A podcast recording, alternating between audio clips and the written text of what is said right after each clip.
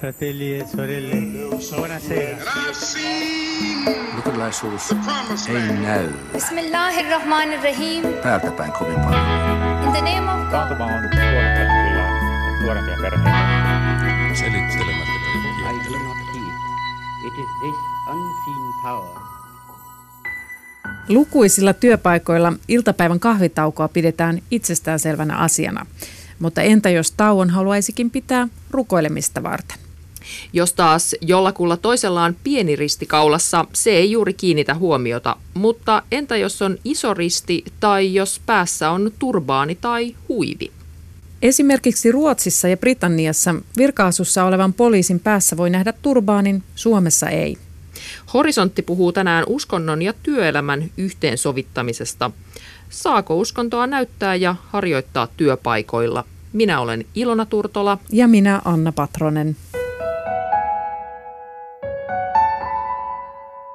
Meillä on tänään vieraana musliminaisten huivinkäyttöä työpaikalla tutkiva Katri Karhunen Helsingin yliopistosta. Sitten meillä on ylitarkastaja Jenny Rintala Etelä-Suomen aluehallintovirastosta ja Uskot Foorumin sekä Suomen juutalaisten seurakuntien keskusneuvoston puheenjohtaja Jaron Nabornik.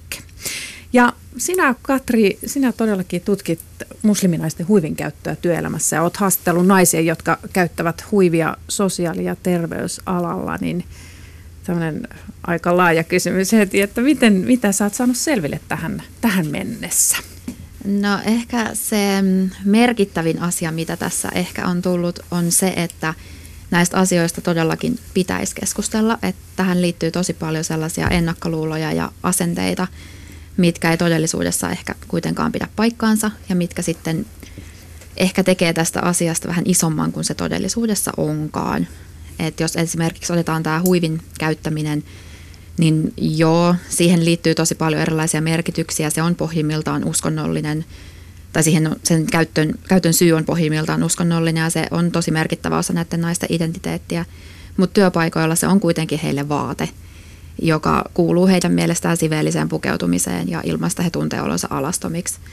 Että, ja just vaikka tämä pukeutuminen ja nämä erilaiset uskonnolliset tavat on tosi tärkeä osa heidän elämää, niin tota, ne ei kuitenkaan vaikuta sen enempää siellä työelämässä siihen työn tekemiseen tai motivaatioon tai ammattitaitoon. Jaron, seuraava kysymys sinulle. Mikä näkemys sulla on? Miten suomalainen työelämä kestää ja kohtelee eri uskontoja keskuudessamme? No mä luulen, että suomalaisessa työelämässä ei olla ihan hirveästi vielä jouduttu kohtaamaan uskontoja niin sanotusti. Toki itse vuonna 1997 olin nuorena poikana hotellissa töissä. Siellä oli yksi, yksi tämmöinen indonesialainen mies, joka vähän niin kuin tämä oikeustapaus oli, hän niin kuin piti, piti viiden minuutin breikkejä perjantaisin tunnin breikin ja kävi rukoilemassa pukuhuoneessa. Eikä se nyt ketään sillä mitenkään häirinnyt. Että ei se nyt ihan uusi juttu ole. Mm. Toki sitä ei paljon niin kuin näin. Mm. Sinä Jenny puolestaan tosiaan työskentelet Etelä-Suomen aluehallintovirastossa ja valvotte syrjinnän kieltoa työelämässä. Tuleeko viranomaisten tietoon paljon syr- uskontoon liittyviä syrjintätapauksia? No yllättävän vähän, että, että vuositasolla se on ihan yksittäisiä yhteydenottoja, mitä tulee. Että tässähän voi, voi toki miettiä, että miksi näin, että onko se niin, että, että ilmoituskynnys viranomaiselle on, on todella korkea. Näin voi, voi ajatella tietenkin, että siinä on pelkoa esimerkiksi ottaa yhteyttä viranomaiseen, johtaako se johonkin negatiivisiin seuraamuksiin, tuleeko jotain vastatoimia. Tai, tai ehkä myös, myös, että ei kerta kaikkiaan tiedetä, mihin pitää ottaa yhteyttä. Mutta toisaalta voi ehkä ajatella myös niin kuin positiivisesti, että, että kyllähän me nähdään työsuojeluvalvonnassa tarkastuksilla, kun ollaan, että monella työpaikalla niin asiat on hoidettu tältä osin tosiaan hyvin. Et ehkä siinä mielessä ei aina olekaan sitten tarvetta ottaa yhteyttä valvovaan viranomaiseen, vaan ne löydetään ne ratkaisut työpaikalla. Onko sinulla Katri tai Jaron, onko teillä mm, niin näkemystä siitä, että mistä se kertoo, että viranomaisille tulee sitten verrattain vähän näitä, vaikka julkisuudessa usein niistä puhutaan? No se voi kertoa siitä, että aika monella työpaikalla löytyy joustoa uskonnollisiin tarpeisiin. Se voi kertoa siitä, että ihmiset ei uskalla pyytää joustoa itselleen. Se voi kertoa siitä, että ihmiset ei uskalla halua olla häiriköitä, valittaa asiasta. luulen, että se on ehkä, totuus on jossain näiden kaikkien asioiden niin kuin varmaan välimaastossa, että kaiken näköisiä tapauksia varmasti löytyy. Mm. Entä Katri? Joo, ei mulla oikeastaan mitään lisättävää näihin, että aika lailla samoilla linjoilla, että varmasti tässä tuli jo näitä syitä aika hyvin. Mm. No, jos, jos tosiaan nyt sit syntyy jonkinlaista kitkaa tai, tai ongelmia työpaikoilla siitä, että tämä uskonnollinen identiteetti näkyy ulospäin, niin millaisia ongelmia ne yleensä on? Oot just sitä huivin käyttöä esimerkiksi tutkinut. Joo, no siis tietysti mä oon keskittynyt tähän sosiaali- ja terveysalaan, jossa asiat on verrattain hyvin ja niitä ongelmia ei sinällään ole. Mutta kyllä näissä haastatteluissa nousi esille, että, että saattaa olla, että ei ole saanut jotain työpaikkaa toisella alalla tai että just ystävistä kerrotaan, että he on saattaneet joutua, vaiht- joutua vaihtamaan alaa, kun he ovat ehkä kääntyneet muslimeiksi niin aikuisiellä ja sitten he ei olekaan enää voineet käyttää siellä nykyisessä työpaikassa sitä huivia. Ja tota, sitten tietysti asiakkaiden puolelta saattaa tulla jonkin asteisia negatiivisia kommentteja tai, tai näin, että hyvin mm. monenlaisia. Mm. Hei, milloin tämä kysymys tästä uskonnon näkymisestä työpaikalla oikeastaan on tullut Suomessa ajankohtaiseksi? Sä, Jaron sanoi tuossa 90-luvulla olleessa hotellissa töissä ja, ja tota, siellä oli jo, oli jo tämmöistä. Mutta mitä sä Katri sanot, koska, koska tähän havahduttiin?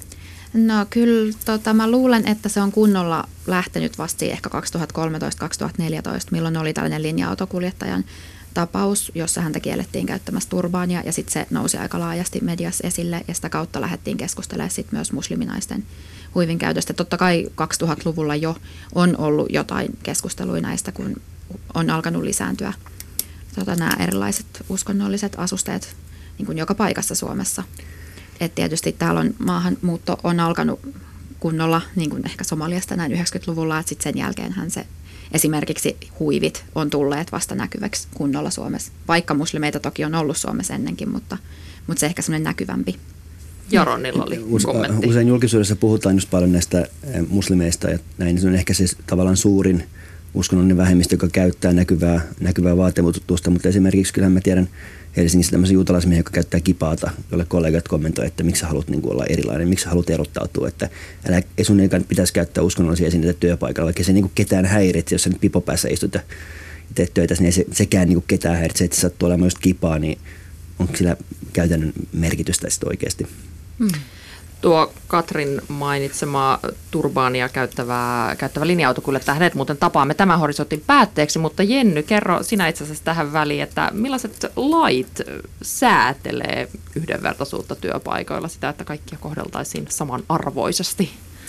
Joo, no tietenkin meillähän on, on erilaisia kansainvälisiä ihmisoikeussopimuksia, jotka sitoo Suomea, jos on, on uskonnonvapaudesta ja syrjinnän kielosta säädöksiä. Meillä on, on perustuslaissa, meillä on syrjinnän kielto ja, ja, tota, ja jokaisella on, on uskonnonvapaus, mitä hän pitää sisällänsä sen, että saa tunnustaa uskontoa ja harjoittaa uskontoa ja myös ilmaista, ilmaista uskontoa. No ehkä sitten konkreettisemmin niin nämä säädökset löytyy yhdenvertaisuuslaista. Et siellä on on, on syrjinnän kielto, jota sovelletaan työelämässä. Uh, ehkä ehkä niin kuin, kun puhutaan tästä teemasta, niin on niin kuin tärkeintä ehkä ymmärtää nämä lainsäädännön näkökulmasta, että meillä ei Suomessa ole mitään semmoista selkeää pykälää, missä sanotaan, että saako nyt esimerkiksi kieltää, kieltää huntua tai, tai, tai saako rukoilla työalla. Sellaista ei löydy. Meillä on vain ne yleiset syrjinnän kielot, joita joudutaan sitten soveltamaan näissä yksittäisissä tapauksissa. Ja tähän tarkoittaa sitä, että aina täytyy niin kuin tapauskohtaisesti miettiä siinä yksittäisessä tilanteessa, että mitkä on ne ö, olosuhteet ja, ja tosiseikat siinä tilanteessa ja päätellä, että onko siinä nyt sitten toimittu näiden syrjinnän kieltojen vastaisesti. No entä sitten syrjintää, jos ilmenee, niin sittenhän jotain jo on tapahtunut, mutta onko työpaikoilla velvollisuus jotenkin yrittää ennaltaehkäistä asioita? Kyllä. Eli, eli samaisessa yhdenvertaisuuslaissa niin, niin sen lisäksi, että on nämä syrjinnän kiellot, niin siellä on myös työnantajalle säädettäminen velvollisuus edistää yhdenvertaisuutta – ja tähän tarkoittaa jo sitä, että pitää myös niin kuin aktiivisesti miettiä näitä toimenpiteitä, mitä työpaikoilla tarvitaan, jotta, jotta se olisi ihan tosiasiallisesti yhdenvertainen. Eli ei riitä, että pelkästään niin kuin pidättäytyy siitä syrjimisestä, vaan, vaan myös pitäisi niin kuin aktiivisesti miettiä, että onko siellä jotain, jotain kehittämiskohteita tai ongelmia, jotka esimerkiksi estää sen, että, että et, tietyt henkilöt ei voi tulla sinne työpaikalla tai siellä on ehkä hankalampaa noudattaa vaikka työaikoja tai, tai niitä sääntöjä, mitä siellä työpaikalla on. Niin sanoit Jenny tuossa, että ei ole, tota, ei, ei ole olemassa tämmöistä selkeää pykälää, mutta että tarkennut nyt, että miten uskonnot saa sitten näkyä työpaikalla? Jos ajatellaan huivia, kipaa, turbaania, ristiä, nämä uskonnolliset symbolit ja tunnisteet, mitä rajoituksia niiden käytössä on?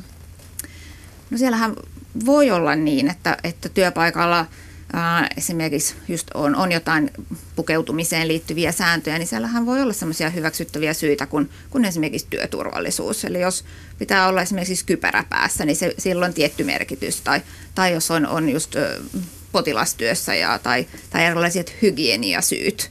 Eli kaikki tämän tyyppisiä hän voi olla niitä hyväksyttäviä syitä, että, että on näitä kieltoja. Mm. No, voiko työnantaja ikään kuin villisti päättää jostain omista linjauksista tähän näihin liittyen? No sehän on nyt EU-tuomioistuin, hän on, on, on sellaista linjausta antanut, että, että, että työnantaja voi ikään kuin määritellä, että haluaa ikään kuin ulospäin näyttäytyä neutraalina. Eli, eli mikäli työpaikalla sitten laaditaan tämmöiset pukeutumissäännöt, mikä nyt koskee sitten kaikkia, että ei vain tiettyjä ää, niin kuin uskontoja, vaan myös esimerkiksi, että ei saa mitään niin kuin poliittisia tunnusmerkkejä tai mitään uskontoon liittyviä tunnusmerkkejä näyttäytyä ulospäin, niin, niin tämmöinenkin on ikään kuin lähtökohtaisesti niin kuin sallittua. Mutta siinäkin tulee sitten taas, että, että sitä, se voi, voi olla välillistä syrjintää, kun tällaista pukeutumissäännöstöä siellä työpaikalla sovelletaan. Ja silloin joudutaan just tapauskohtaisesti miettimään, että onko esimerkiksi se kielto, joka nyt sitten perustuu tämmöiseen sääntöön, niin onko se siinä ollut nyt sitten tarpeellinen? Mä luulen, että usein suhtaudutaan semmoiseen tuntemattomaan aika kielteisesti ja tämä uskontojen kohtaaminen tosielämässä ei, ei ilmene ainoastaan työpaikalla, vähän käytännön elämässä. Muun muassa just ennen tänne tuloa soitin yhden taloyhtiön puheenjohtajalle, jossa yksi meidän seurakunnan rabbi asuu, että saisiko hän rakentaa pienen kaksi kertaa kaksi kokoisen majan sinne taloyhtiön pihalle kahdeksaksi päiväksi. Ja vastaus oli ollut ei, missään tapauksessa. Mä selitin, mikä se on. Ja muun muassa sen, että on ihan vanha helsinkiläinen perinne. Jo, jo Heleni Scherfbeckin maalaukset 1800-luvulta löytyy lehtimaajuhla mm. Että ei mikään uusi asia, mutta monelle ihmiselle tämä on täysin tuntematon ja sen takia suhtautuu kielteisesti. Ja työpaikoilla sä tulet tämmöisessä uskonnolliseen yhteisöön viittaavassa jonkunlaisessa asusteessa tai merkissä, niin ihmiset saattaa olla, että ei ne tunne sitä ja ne pelkää, ne sitten suhtautuu heti kielteisesti. Että se syrjintä ei välttämättä tarkoita sitä, että se ihminen olisi jotenkin mm, tarkoitusperältään mitenkään paha. Hän ei vaan tunne, tiedä eikä osaa tai tiedä, mitä se merkitsee käytännössä, että häiritsisikö se työyhteisön elämää. Ei ehkä olla valmiita kokeilemaan ja katsomaan, että se käytännössä. Mm, Katri, Katri, kysyn sulta, kun sä oot tuota sosiaali- ja terveysalaa nyt mm. tutkinut musliminaisten kautta, niin miltä se näyttäytyy? Äh, no siis äh, itse asiassa tuohon Jaron juttuun ihan vähän ehkä Joo, lisäten siihen, että tota, tota, mm, tähän tulee myös tällaiset tietyt stereotypiat ja tällaista, mitä ihmisillä on. Et esim. mun haastatteluissa tuli tosi paljon esille tämä, että kun ä, asiakkaat näkee tämän huivipäisen naisen, niin häntä ei nähdäkään enää ammattitaitoisena sairaanhoitajana, koska että häntä nähdään ennen kaikkea musliminaisena ja sitten ne stereotypiat, mitä saatetaan liittää siihen, että ei hän voi olla koulutettu, ä, hän on ehkä alistettu, hän on ainakin ulkomaalainen ja ulkomaalainen ei ole yhtä hyvin koulutettu kuin vaikka suomalainen. Ja ne kaikki tavallaan tulee sitten esille siinä asiakaskohtaamisessa, jotka sitten yleisesti kyllä purkaantuu sen tilanteen aikana, koska koska kyllähän nämä naiset on ammattilaisia, ei Suomessa pääse sairaanhoitajaksi, jos et sä ole koulutettu ammattilainen. Että et ehkä ää, senkin takia nämä voi tuntua vähän vieraalta nämä tietyt uskonnolliset asiat. Mm, niin, et, et, mikäli olisi sellainen tilanne, että, että työnantaja kieltäisi nyt huivin käytön pelkästään sen perusteella, että joku asiakas sitä vaatii just sen takia, että on ennakkoluuloja tai, tai muuta kielteisiä ää, tota, näkemyksiä sen asiakkaan taholta, niin tämä olisi semmoinen niin aika selkeä syrjintätilanne. Et silloinhan ei ole mitään semmoista niin työhön liittyvää hyväksyttävää syytä sen takana, sen kielon takana. Hmm, niin miten sitten varmistetaan, että tämmöiset työantajalinjaukset ei sitten perustu tämmöisiin ennakkoluuloihin nimenomaan? No sehän täytyy just sitten tapauskohtaisesti selvittää, että mitä siinä sen kielon takana on. Että työnantajahan voi, kun se lähtee selvittelemään sitä tapausta, niin eihän siinä ikinä tiedä, mitä, mihin työnantaja vetoaa. Että sehän voi olla just se vaikka se työturvallisuus tai se voi olla se, että haluaa, haluaa ulospäin edustaa, näyttäytyy neutraalina tai, tai se voi olla just jotain, jotain tällaista, mitkä taas ei ole niitä, ollenkaan niitä, niitä hyväksyttäviä syitä. Tota, tähän osittain liittyy se, että eri uskonnot ja eri, erinäköiset ihmiset ei Suomessa ole kahden pitkään ollut niin sanotusti katukuvassa. Ja, ja tässä on myös takana se, että miten meidän kieli toimii. Eli jos joku ihminen ei osaa suomea, hän on kielitaidoton. Niin näissä rakenteissa on paljon sellaista, joka antaa ymmärtää, että jos joku ei ole just täsmälleen samanlainen kuin muut, niin se ei osaa mitään. Ja esimerkiksi tota, tähän, miten, miten näkee katukuvassa, että kun mä oon Jerusalemissa kävellyt lomilla ollessa, niin, niin sä voit nähdä siellä juutalaisen miehen kipaa päässä ja musliminainen huivipääs myy leipää samalta tiskiltä. Ihmiset ei, niin kuin, ei kiinnitä huomiota, jos on ortodoksi pappi, joka viilettää mustassa kaavussa tai, tai katolilainen nunna. Se ei niin kuin, kiinnosta ketään. Se on niin tavallista. Täällä se on niin epätavallista, että se kiinnostaa aika montakin ihmistä. Se on niin kuin erot, sillä se erottaa aika nopeastikin joukosta. Hmm vähän tuohon liittyen Ruotsissa ja Britanniassa voi nähdä siis turbaanipäisiä poliisejakin. Suomessa, Suomessa se ei, ei ole mahdollista. Onko teillä just käsitystä muusta maailmasta, vaikka pois naapurimaassa Ruotsissa, että miten siellä suhtaudutaan? Ei ole tullut esimerkiksi sun tutkimuksessa esille. No ei ole oikeastaan muuten kuin tämän poliisin osalta, että siihen on ehkä enemmän. Mutta tota, toisaalta Ruotsissa on ehkä jos miettii, että siellä on ehkä vähän pidemmät perinteet sitten kuitenkin maahanmuutolla ja se on ehkä jollain tavalla sitten, no ehkä vaikea nyt lähteä tässä spekuloimaan sen enempää, mutta tota. Niin jotenkin tota, tiedän, että Ruotsissa on ollut myös ihan niin kuin syrjintätapauksia tuomioistuimessa käsittelyssä, jotka ovat vähän erityyppisiä, mitä Suomessa on ollut. Että muun muassa on käsitelty tapausta, missä, missä tota, äh, nais, äh, tota, muslimi työnhakija ei suostunut kättelemään työnantajan edustaa haastattelutilanteessa, eikä sitten saanut sitä työpaikkaa. Ja siinähän katsottiin, että tämä oli välillistä syrjintää, tällainen tilanne.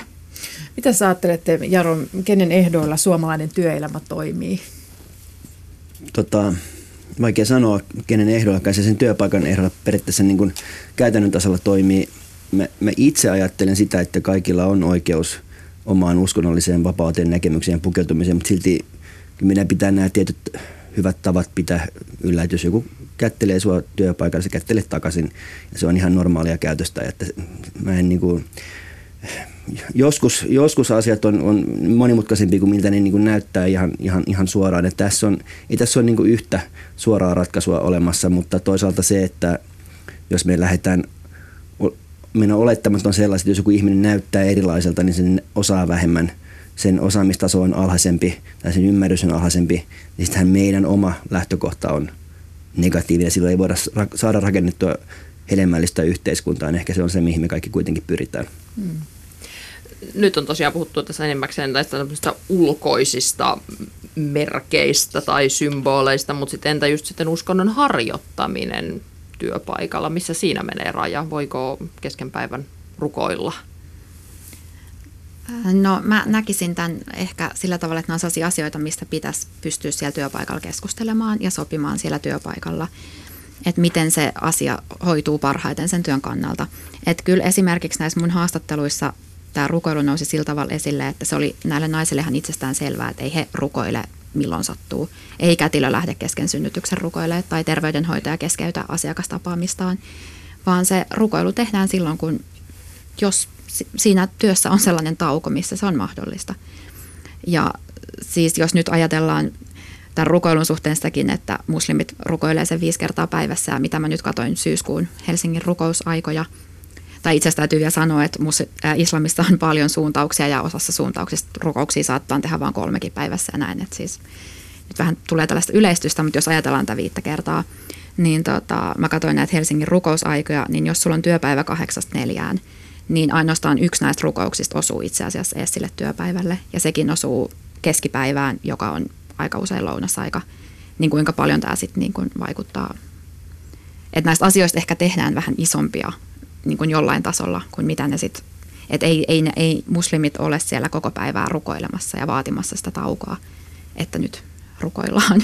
Mm. Et kyllä, kyllä se, ja sitten just se, että jotenkin se osataan hoitaa siinä työn ohessa sopivasti tauottaen. Aivan. Hmm. Tällä viikolla tosiaan, tai itse asiassa suunnilleen viikko sitten tulikin just julkisuuteen rukoilemiseen liittyvä tapaus, eli Helsingin kaupungin virkamies sai, sai, sai rangaistuksen siitä, että jätettiin työsopimus allekirjoittamatta henkilön kanssa, kun selvisi, että hän tarvitsisikin taukoa taukoa rukoilemisen takia kesken työpäivän, mutta, mutta tosiaan just tuon sunkin tutkimuksen perusteella siis näyttää siltä, että asioita voi ikään kuin sovitella. Tai. Joo, ja sitten sit ylipäänsä mä ajattelisin myös sitä, että nyt on ollut lehdissä vaikka siitä, että kuinka paljon ihmiset käyttää aikaa Facebookissa kesken työpäivän tai tekee nettiostoksia. Ja sitten otetaan mukaan tupakoinnit, kahvitauot, juoruaminen työkavereiden kanssa, kaikki tauot. Niin se, että joku haluaa sitten käyttää sitä aikaa siihen rukoiluun, niin onko se oikeasti nyt sitten kuinka paha asia tässä, mm. tästä näkövinkkelistä. Ja tässä päästäänkin ehkä takaisin just siihen tuntemattomuuteen, että asioita ei tiedetä ja ymmärretä, mitä se käytännössä oikeasti tarkoittaa, niin sanotaan vaan, että ei. Toi ainakaan ei, ei toi sopinut meidän yhteisöön tai, tai se muuttaa meidän yhteisöä tai niin, niin kyllä sen yli, yli pitäisi nyt vaan pystyä pääsemään ja katsomaan, että miten se asiat, nämä asiat saataisiin niin toimimaan käytännössä. Kyllähän meillä, kun me ruokaillaankin, jotkut ihmiset ei syö lihaa tai, tai ei pysty syömään sipulia, tai niin kyllä me senkin niin yli päästään. Mm. Niin kyllä tämmöisenkin asian saa sovitettua työpaikalle, jos vaan haluaa ja molemmin puolesta tahtotilaa. Niin palaan tuohon rukoiluun vielä, että, että miten hankalaan tilanteeseen muslimi tai juutalainen joutuu siis oman semmoisen uskonnollisen identiteettinsä kannalta, jos kerta kaikkea häneltä kielletään semmoisen uskonnollisen velvoitteen toteuttaminen. Miten sä ajattelet, Jaron? Kyllä se on, on tosi hankala. mä, en, mä en tunne niin islamia niin hirveän hyvin. Juutalaisuudessa se on – Kolme kertaa päivässä. No, joo, niin? joo, kolme kertaa päivässä. Toki se on sitten, siinä on aika monta tuntia löytymistä niin kuin, tavallaan niin kuin valita, että jos, jos itse, niin ehkä sitten ruokatauolla pitäisin semmoisen 10 minuutin osan sitä ruokataukoa niin kuin itsekseni siinä lukisin jotain rukouskirjaa, mutta tota, kyllä se olisi joku kieltäisi rukoilemisen, niin kyllä se olisi, niin kuin, olisi tosi hankalaa. Vähän niin kuin kieltäisi ajattelu, ei se niin kuin oikein toimi. Hmm. Niin entä sitten, niin kuin nyt Jaron, sä oot juutalainen, niin entä sitten sapatin vietto lauantaina? Et miten, miten niin kuin työelämässä, voiko, voiko kieltäytyä lauantai-vuorosta tai perjantai-iltavuorosta? No mä oon itse tehnyt sillä tavalla, että äh, siis toimistotöissä 8.4 tämä ei ole niin kuin varsinaisesti ongelma. Jos sä teet kolmivuorotyötä kaupassa – tai missä nyt teetkään, niin silloin pitää, sun pitää etukäteen sanoa, että hei, mulla on näitä tiettyjä rajoitteita, että mä en pysty olemaan tekemään näitä vuoroja. Ja usein se on sitten saatu, niin kuin ainakin omalta osaltani olen saanut sopimaan asiat kertomalla suoraan, että, että nämä ei vaan nyt onnistu multa, että jos te haluatte, että mä vastaan johonkin kysymyksiin, teidän pitää tulla mun ovelle koputtaa kotiin, että mä silloin mieleen vastaan, mutta en, en vastaa puhelimeen. Mm. Sopiiko omasta vakaumuksesta puhuminen työelämään Suomessa? Miten suhtaudutaan? Mä näen, että se ei, ei oikein sovi. Jos joku kysyy multa, niin vastaan, mutta en, en, niin kuin, en mennä tarvetta tuoda esille omaa, omaa vakaumusta tai muuta. Työpaikka on lähtökohtaisesti työtä tekemistä varten, eikä uskonnollista eikä politiikasta puhumista, että niistä yritän itse välttyä. Palataan Jenny sinuun takaisin. Puhuttiin tuossa aiemmin lähetyksessä yhdenvertaisuuslaista, mutta siis äh, käsittääkseni työnantajien, ellen ihan pieni työpaikka, niin pitää myös laatia tämmöinen yhdenvertaisuussuunnitelma, niin mikä se siis on ja miten hyvin niitä tehdään? Joo, eli jos on, on 30 hengen työpaikka, niin siellä pitäisi olla yhdenvertaisuussuunnitelma ja se siis liittyy siihen työnantajan velvollisuuteen edistää yhdenvertaisuutta – Eli se tarkoittaa, että se suunnitelma on ikään kuin väline sille, että miten sitä edistämistä tehdään. Ja se suunnitelma pohjautuu siihen, että jokaisella työpaikalla pitäisi tehdä tämmöinen arviointi, ikään kuin katsoa eri vinkkeleistä sitä omaa työpaikkaa, just uskonnon näkökulmasta ja iän näkökulmasta ja muistakin näiden, näiden eri, eri syrjintäperusteiden näkökulmasta ja paikantaa, että mitä kehittämistä meillä tässä on. Ja sen perusteella pitäisi laatia sitten se suunnitelma ja miettiä, että minkälaisilla – keinoilla voidaan, voidaan sitten saavuttaa semmoinen tosiasiallisesti yhdenvertainen työpaikka. Eli tämä just käytännössä tarkoittaa sitä, että pohdittaisiin vaikka niitä työaikajärjestelyjä, että hei, miten me voidaan nyt vaikka ne liukuvan työajan ää, rajat laittaa niin, että se mahdollistaa sen rukoilemisen. Tai, tai ihan jotain muuta vastaavaa tämän tyyppistä. Mietitään, että mitä tarpeita on. tota yhdenvertaisuussuunnitelmaa, sitä ei ole vielä niin kuin kovin monta vuotta pitänyt tehdä, niin mikä, mikä sun näkemyksessä on, että miten hyvin niitä on tehty? No se on kyllä todella huonosti tunnettu, että nyt kun valvonta on tehty, niin lähes joka toisessa tarkastuksessa niin on havaittu merkittäviä puutteita. Yleensä se liittyy siihen, että tätä pykälä ei ole ymmärretty, eli on lähdetty tekemään sitä yhdenvertaisuussuunnitelmaa, ikään kuin otettu tasa-arvosuunnitelma, joka liittyy niin kuin miehiin ja naisiin, ja ikään kuin lisätty vähän sinne se sana yhdenvertaisuus, ja sitä ajateltu, että tämähän on tässä. Eikä ole tehty sitä pohja arviointia, jolloin se on ikään kuin jäänyt aika tyhjäksi tämä yhdenvertaisuussuunnitelma. Eli tästä nyt sitten työsuojeluviranomainen tarkastuksillaan niin antaa ohjeita työnantajille, että miten tämä pitää toteuttaa lain mukaan. Miltä tämä kuulostaa teistä? No yhdenvertaisuussuunnitelmat on hyviä ja käytännön, käytännön saattaminen vielä, vielä tota parempaa. Mutta mä luulen kanssa, että se saattaa olla vähän niin kuin poissa tutkalta sen takia, että et onko monella työpaikalla hirveästi erilaisuutta. Ei välttämättä, jolloin sitä ei sillä tavalla tulla niin kuin oikeastaan miettineeksi. Tältä osin niin itse asiassa tämä, tämmöinen niin näkökulma tulee monesti tarkastuksillakin esille ja silloinhan voi miettiä, että, no, että, että kun ei ole sitä erilaisuutta, no voisiko sitten sitä edistää, että miettii vaikka niitä rekrytointikäytäntöjä, että onkohan siinä jotain nyt sitten pielessä tai voisiko jopa tehdä niin kuin semmoista niin kuin ihan positiivista erityiskohtelua ja tukea, että sinne tulee vaikka vähemmistöjä. Niin yksi ongelmahan on tämä kieli, kieliasia nimenomaan, että monella työpaikalla, jossa pärjää – englannin kielellä hyvin sinne käytännön työssä, niin sitten kuitenkin rekrytointivaiheessa edellytetään täydellistä suomen kielen osaamista. Se on kyllä yksi tosi, tosi iso ongelma, että kyllähän Suomessa on laajempi ongelma kuin tämä uskonnollinen uskonnon näkyminen työpaikalla on se, että miten me saadaan nämä koulutetut maahanmuuttajat töihin. Hmm. Hei, mitä, sä ajattelet, mihin suuntaan Suomi on menossa sen suhteen, että lisääntyykö tämmöinen uskontojen näkyvä läsnäolo julkisessa tilassa, kuten työpaikalla, vai tahdotaanko se piiloon?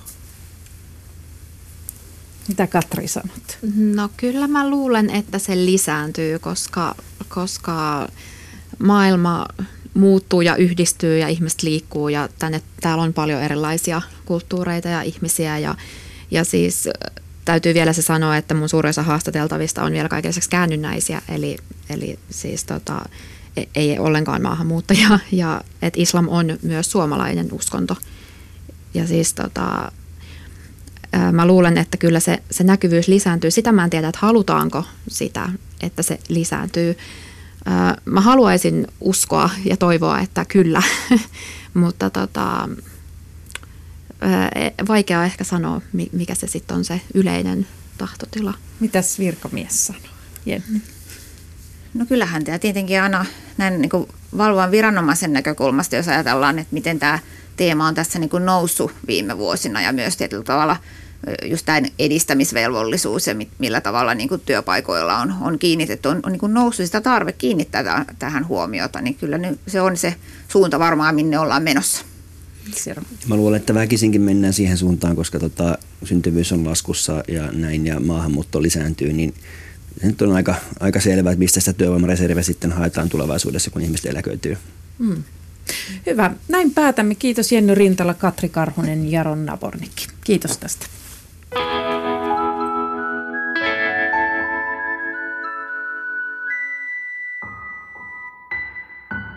Kuunnellaan keskustelun päätteeksi esimerkki siitä, millaista syrjintää työelämässä voi kokea uskonnon takia. Pääkaupunkiseudulla asuva linja-auton kuljettaja Sukhandarsan Singh Gill on sikhi ja hän käyttää turbaania uskonnollisista syistä. Noin kuusi vuotta sitten työnantaja kielsi turbaanin käytön töissä. Sukhandarsan Singh Gill kanteli asiasta aluehallintovirastolle, joka katsoi turbaanikielon olevan välillistä syrjintää. Työnantaja sanoi, ei ole kuullut työvaateet. Sen takia oli hän sanoi, ei voi saa käyttää työaikana. Ja se oli meidän Sikhin uskontoosa oli kuulu turbani. Ja meidän kulttuurissa oli, me aina koko aika oli käyttää Sikhi-uskontoisa turbani päälle. Mitä sen jälkeen sitten tapahtui, kun työnantajasi sanoi, että ei saa käyttää työaikana turbaania? Ja sen jälkeen oli me puhuu kaikki tuttualle ja AKTlle puhui ja sitten me alkaa juttele kaikki kanssa. Lopulta sitten tuli joku ratkaisu, jossa oli niin, että saat käyttää turbaania työajalla? Kerro siitä. Joo, se oli 11 kuukautta olimme tappeleen ja kaikki bussin liikeyhtiö on yksi poli ja minä olen yksi poli. Miten työnantaja itse asiassa perusteli sitä, että turbaania ei saa käyttää? Se oli sama, me mietimme, en tiedä miksi hän oli kielletty. Hän ehkä pelkää, jos minä käytän turbanissa, sitten oli muu ihmisiä tulee saman Sama oli muslimiuskuntoa tai joita muuta uskontoa hän alkaa. Sen takia hän pelkää. Sitten minä olin voita juttu, niin sen jälkeen hän sanoi, anteeksi, me ei ole mieti, se on niin iso juttu teille. Sen takia sen jälkeen hän anna luvan voi saa käyttää turbani ja hän pyytää minulta anteeksi. Onko siinä jotain rajoituksia nyt, millaista turbaania saat käyttää, esimerkiksi värin suhteen tai jotain tämmöistä? No, mikä Turbonin jutuissa tuli päätös. Siellä on päätös, hän kirjoittaa se, jos haluaa teontaja oma värin, hän maksaa Turbonin kangas. Jos ei ole, hän haluaa maksaa. Teontekijänä voi saa käyttää mikä vaan väri. Ja minä olen tällä hetkellä Nobinnassa oli työssä. Ja Nobinna kanssa minä sovitan neljä väriä vihire, valkoinen, musta ja harma. Ja hän oli joka toinen vuosi oli valmis maksaa kangas. Muuta me ei ole halua rahan takia, meidän uskonto ja kulttuurin takia me käytä ja me maksaa oman taskuista, ei meille rahan takia turbanin. Mitä bussissa matkustavat, ovatko he koskaan sanoneet sinulle mitään turbaanistasi? ei ole, kaikki oli kiva asiakas. Ei ole kukaan puhu, ei ole kuka ikinä sano minulle, mitä tämä juttu on. Ja joskus oli ihmisiä kysy, onko mikä tämä hattu on. Ja me sanoin, ei ole tämä hattu, se on turbani. Hän kysyi, mikä ero turbani ja hattussa on. Minä sanoin, hattu on valmis yksi kertaan. Ja turbani oli me aina pitkä kangas, mikä kuusi metriä, ja me oli käytä joka kerta uudelta, ja ei ole saman. Me aina pois ja laita uudestaan kaikki. Se on eron turbani ja hattusa on. Ja horisontin päätteeksi tapaamme luterilaisen papin Helsingin Agrikola-yhteisön luotsin Henrik Wikströmin. Tämä omien sanojensa mukaan ammattikoulu Dropout on sitä mieltä, että luterilainen kirkko on työntänyt Jumalan sivuun ja että kristittyjen tulisi löytää uudelleen omat punk-juurensa. Wikströmin provosoiva esikoiskirja Mitä Jeesus tekisi ilmestyi tällä viikolla. Kirkko on tavallaan vahingossa työntänyt Jumalan sivuun. Se, on, se on sellainen asia, mihin kukaan ei ole syyllinen ja sitten yhtä paljon kaikki on syyllisiä siihen. Että se on, se on niin tietysti tämmöisen pitkän, pitkän vuosituhansien kehityskaaren kaaren tulos. Mutta totta kai varmasti niin kuin uuden ajan jälkeiset jutut, yksilö, yksilöihmisen synty ja tietynlaisen sellaisen niin kuin herkkyyden tulo maailmaan, jos tullaan ihan semmoista keskiajan karuudesta, niin se, se on niin kuin jollakin tavalla sitten tehnyt ajatuksen Jumalasta jotenkin mahdottomaksi, traumaattiseksi. Ehkä se on sellainen, että tavallaan vähän niin kuin, vähän niin kuin lapsuus, niin kaikki jotenkin kaipaisi takaisin lapseksi, niin kotiin, ja sitten se on kuitenkin niin kuin mahdotonta. Ja Jumala on ehkä semmoinen, sen ajatellaan kuuluvan ihmiskunnan lapsuuteen. Siinä on kauniita kuvia, ja sitten kuitenkin modernin ihmisen on niin, niin vaikea pystyä uskoa Jumalaan. Sä oot Henrik Wikström todellakin kirjoittanut esikoiskirjasi Mitä Jeesus tekisi kirkko ja 2000-luvun kapina. Ja tässä kirjassa sä koplaat yhteen punk-aatetta ja kristinuskoa. Ikään kuin kristiusko olisi syntynyt punkkareiden käsissä ja sitten sä kirjoitat vielä, että aikamme kaipaa punkkia, niin, niin voitko selittää? Jos, jos ajatellaan näin, että punk syntyi jostain tietynlaisista huomioista, vois, tietysti näitä samoja huomioita tehtiin monessa paikassa, mutta se henkilöityi aina, aina Britanniaan, missä oli huono, huono, huono hallinto silloin ja moni asia oli, niin silloin yhtäkkiä tajuttiin, että ei tässä ole niin mitään järkeä ja – ja näin, niin, niin, niin tota, sama, samalla tavalla kristittyjen pitäisi, pitäisi löytää punk-juurensa siinä, siinä, siinä mielessä, että pitäisi vaatia niin kuin aitoa jumalapuhetta, semmoisen brändäämisen ja firman selviämisen toimintamallien niin kuin päälle. Mitä se semmoinen aito jumalapuhe sitten on? No, onhan se onhan se sillä, sillä, sillä tavalla, että jotta, jotta Jumala olisi semmoinen, mitä hänen nimensä vaatii, eli täyttäisi koko todellisuuden eikä vaan aukkoja, niin kuin siinä kirjassa, kirjassa, kirjassa kirjoittelen, niin, niin silloin Jumalan pitää olla kokonainen maailman selitys. Ja, ja tietysti se on näin, että, että sitten sellaisen omaksuessaan se muuttaa aika monta asiaa suussa. Eli jos Jumala on olemassa, niin Jumala on vain jonkinlainen yhdenlainen. Sillä on vain yhdenlaisia ajatuksia niin kuin kaikille persoonallisilla olennoilla ja sillä on joku tietty suunnitelma, koska maailmassa ei ole mitään järkeä, jos tämä on vain niin tuuliajollaan. Jumala hoitaa hommansa huonosti, jos se on suuri tuntematon liberaali, mikä vaan katselee pitkältä, mutta ei, ei niin kuin hallitse. Eli on pakko, jotta Jumala voisi löytää, niin on, on pakko palata tosi isoihin hengellisiin kysymyksiin, niihin, niihin mitkä oli aikaisemmin kirkon ydinaluetta, eli kadotukseen, ikuisuuteen, siihen, että onko näkymätön henkimaailma olemassa.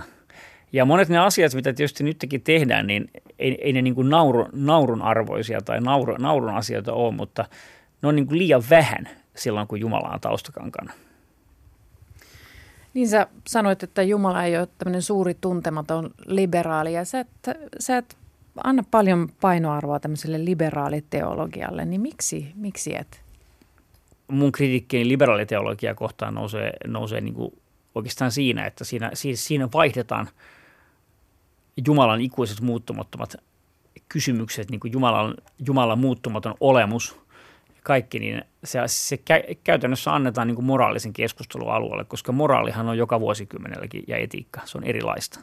Hmm kaikki se, se elää koko ajan ja Jumala muuttuu jatkuvasti niin kuin tämmöisen liberaaliteologisen agendan mukaan. Se on väistämättä niin, koska niin kuin tämmöiset vanhat Jumalan niin kuin muuttumattomat, muuttumaton olemus ja kaikki nämä, niin mikä aikaisemmin oli siinä, siinä, siinä, siinä pohjalla ja sielun pelastuksen etsiminen ja tällainen, niin se annetaan silloin niin kuin – kun lähdetään puhumaan moraalista, niin silloin se annetaan käytännössä iltapäivälehtien niin punnittavaksi, mistä pitää tänään puhua. Ja kirkon on pakko myötäillä sitten perässä. No, oletko siis konservatiivi? Sulla itselläsi on äh, koko käden tatuointeja ja, ja lävistyksiäkin. Et näytä konservatiivilta.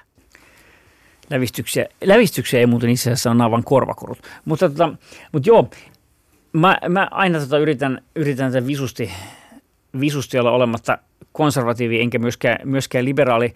Mä tiedän, että tämäkin on jo kauhean triggeripiste, minkä, minkä mä nyt sanon, mutta niitähän maailma on tällä hetkellä täynnä.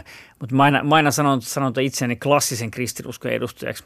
Vaikka mä kyllä tiedän, että, että, että siis siitäkin termistä ruvetaan yleensä viisastelemaan, mutta niinhän, niinhän, niinhän nykyään, nykyään, nykyään viisastellaan kaikista.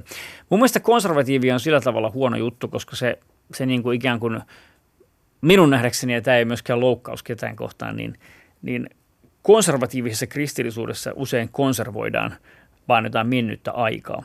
Ja niin kuin ikään kuin tämmöisiksi niin kuin uskonnollisiksi tai hengellisiksi tai teologisiksi totuuksiksi nostetaan usein sellaisia asioita, mitkä itse asiassa on kuitenkin enemmän niin kuin muuttuvaa ajan historiaa. Joo, sä oot siis kirjoittanut kirjan, mitä Jeesus tekisi. Mitäs Jeesus tekisi 2020-luvulla? Mä nostin, nostin tuossa niinku tällaiseksi, tällaiseksi niinku, äh, kristityn malliksi edesmenneen motorhenyhtyön lemmyn. E, eli, eli tota, siinä, siinä on tietysti vähän pilkettä silmäkulmassa, niin kuin oli lemmylläkin. Mutta, tota, mutta siinä on niin kuin, kyllä, kyllä Je, Jeesus olisi niin kuin orgaanisempi hahmo tällä hetkellä kuin tota ihmiset uskoo ja epäsovinnaisempi. Jeesus ei ollut minkäänlainen kapinallinen, koska kapinallisella on aina joku agenda.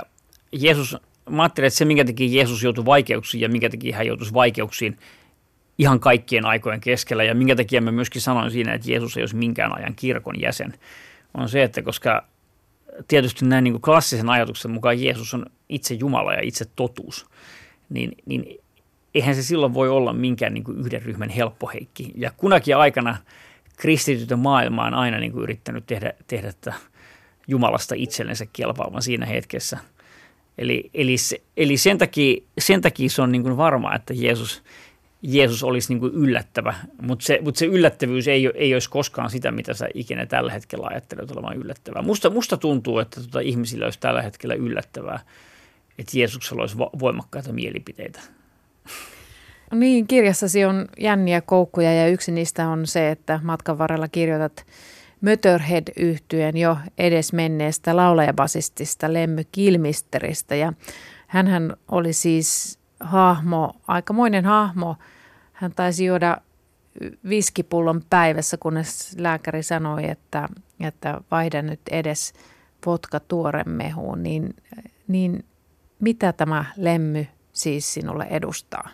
Lem, lemmy edustaa semmoista, mä, mä, itse, itse yritän olla, olla, olla että mä itse asiassa kauheasti tykkään viskistä, että en suosittelisi ketään juomaan pulloa Jack Danielsia päivässä, niin kuin Lemmy todella väitti, väitti, väitti tekevänsä.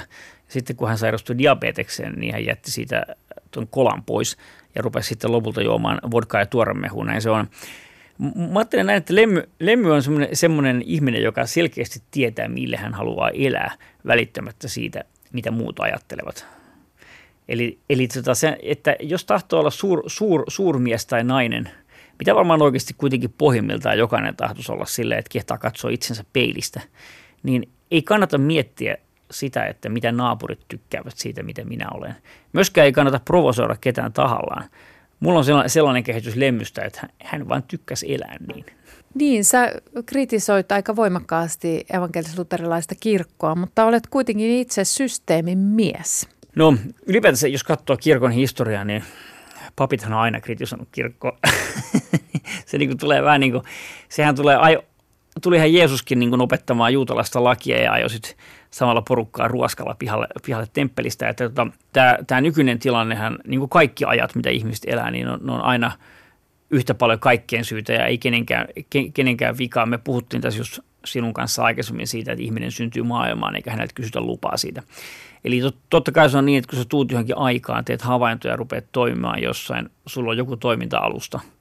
Ja tota, mun mielestä siinä ei ole mitään, mitään ristiriitaa, että, että, että silloin kun sä työskentelet laitoksessa, kenenkään, kenenkään niin kuin ainoa syy ja oikeutus olla olemassa on se, että viedään, viedään tietoa Jeesuksesta eteenpäin ja pidetään se, niin kuin, pidetään se olemassa siihen saakka, kunnes Jeesus palaa, niin toki jos, jos sä huomaat siinä, siinä niin kuin matriksissa virheitä, niin sitten sun pitää, pitää sanoa siitä.